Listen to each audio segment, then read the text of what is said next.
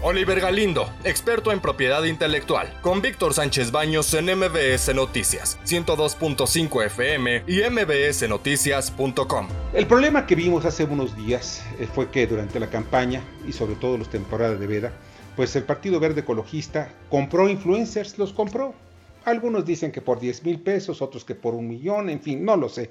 Pero una cosa sí queda claro es que el INE demostró que había comprado los influencers. Y vamos a analizar este tema con Oliver Galindo, experto en propiedad intelectual. ¿Cómo estás, Oliver? Muy buenas noches. Hola, Víctor. Muy buenas noches. Gracias por la invitación. No, al contrario, porque este tema me parece a mí, además de indignante, una canallada política, porque de verdad no lo puedo yo entender cómo puedan actuar con tanta impunidad estos, este partido político, porque es el que ha hecho, no nada más esta, sino ha hecho, uff, bastantes. ¿Qué ves, cómo, qué ves alrededor de todo ello? ¿Crees que puedan hacer algo en contra del partido o más que nada algo en contra de los influencers? Pues mira, hay un viejo dicho que dice que la primera vez que te engañan es culpa del otro, pero la segunda vez que la misma persona te engaña ya es culpa tuya. Cierto. creo que aquí podemos aprender algo de eso. Esto tú sabes perfectamente que ya nos había pasado igualito hace seis años. Habíamos tenido en ese entonces, recuerdo, los tweets de Miguel Herrera, que era el director técnico de la selección, y se identificaron entre ellos 30 influencers, cuando menos, que hicieron exactamente lo mismo. En la veda electoral, un día de la elección, igual también, empezaron a publicar en Twitter apoyo al Partido Verde.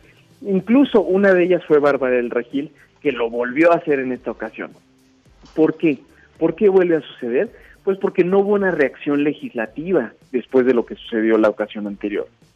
No se pudo sancionar a las personas que cometieron esta conducta porque al fin y al cabo la figura del influencer no estaba prevista en la ley. Y así como no estaba prevista en la ley, sigue sin estar prevista. No está prevista ni en las leyes de protección al consumidor, no está prevista, por supuesto, en las leyes electorales y tampoco está prevista en las leyes civiles. Entonces yo creo que tenemos un vacío legislativo muy importante, que si bien con falta de moral ha habido quien lo está aprovechando, en este caso el Partido Verde, pero la culpa también reside en los legisladores que no subsanan este problema que tenemos ya desde hace mucho tiempo. Ese es el problema. O sea, nuestros legisladores, porque, mira, esto es una red de complicidades, al final de cuentas, ellos también lo saben y mejor se quedan calladitos para de esa manera, pues, amacizar más el poder. Oye, aparte de, todo esto que estamos viendo y lo que tú dijiste del Piojo Herrera, eh, pues él reconoció en aquel entonces que le habían dado una muy buena cantidad de dinero y ahora parece que les dieron 10 mil pesos a unos influencers que yo la verdad no los conozco, pero alguna gente sí la debe conocer, porque algunos dicen que tienen hasta más de un millón de seguidores o millones de seguidores. ¿Tú crees que todo esto podríamos llevarlo primero a la ley, una ley electoral, segundo, a una ley penal y tercero, a que pues paguen, que, que, paguen una, una, sanción ellos de manera personal, pero el partido que pueda desaparecer su registro? Mira, yo lo veo muy complicado, Víctor, porque en la ocasión anterior, hace seis años, no se pudo sancionar a nadie, porque al final la ley electoral lo que dice es que está prohibido que los partidos políticos o sus simpatizantes hagan propaganda electoral durante la veda. Sin embargo, el truco estaba en quién se considera un simpatizante. Y al final dijeron, si las personas que hicieron estos mensajes no tienen una conexión con el partido en donde se derive, que tienen una relación cercana, no pueden considerarse simpatizantes y aunque les hayan pagado, pues no hay manera de sancionarlos. Eh, ese fue el precedente que se sentó en ese entonces y a pesar de eso no se hicieron los cambios legislativos.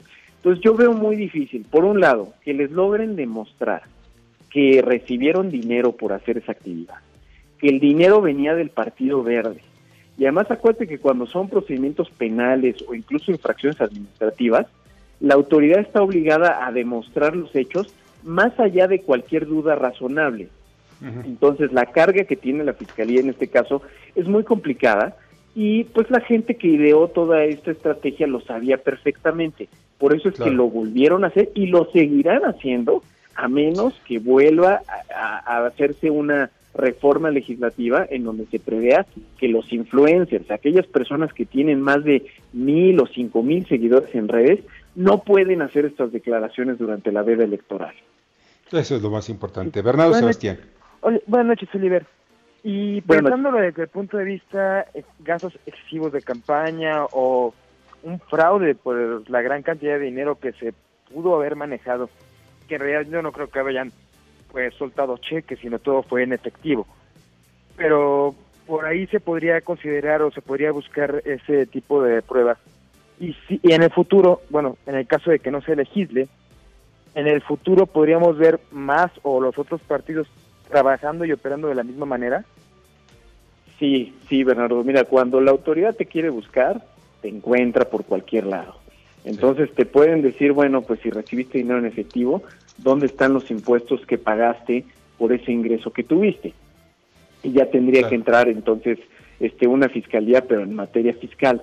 Y bueno, en fin, o sea, hay varias conductas que se les podrían atribuir a este tema. También exceder los gastos de campaña, eso por supuesto que también podría ocasionar una sanción al partido, pero yo creo que va a ser muy difícil en los hechos rastrear todo este tipo de cuestiones, porque te digo, ya sucedió una vez, ya sucedió una vez, fueron 30 personas que se ubicaron en esa ocasión, en esta ocasión fueron más de 100, yo recuerdo que fueron más de 140 millones de seguidores los que recibieron el mensaje en esta ocasión.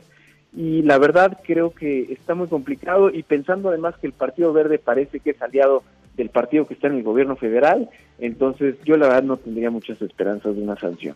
Sí, yo tampoco. Yo la veo de, esa manera. Siendo aliado de Morena, imposible. Va a ser, es más, van a dejar las cosas como están. Oliver, te agradezco muchísimo que nos hayas acompañado esta noche. Al contrario, Víctor Bernardo, un gusto como siempre a sus órdenes. Buenas noches. gracias, un fuerte abrazo. Oliver Galindo, experto en propiedad intelectual. Escucha a Víctor Sánchez Baños en MBS Noticias. 102.5 FM y mbsnoticias.com. Lunes a viernes 9 de la noche, tiempo del centro de México.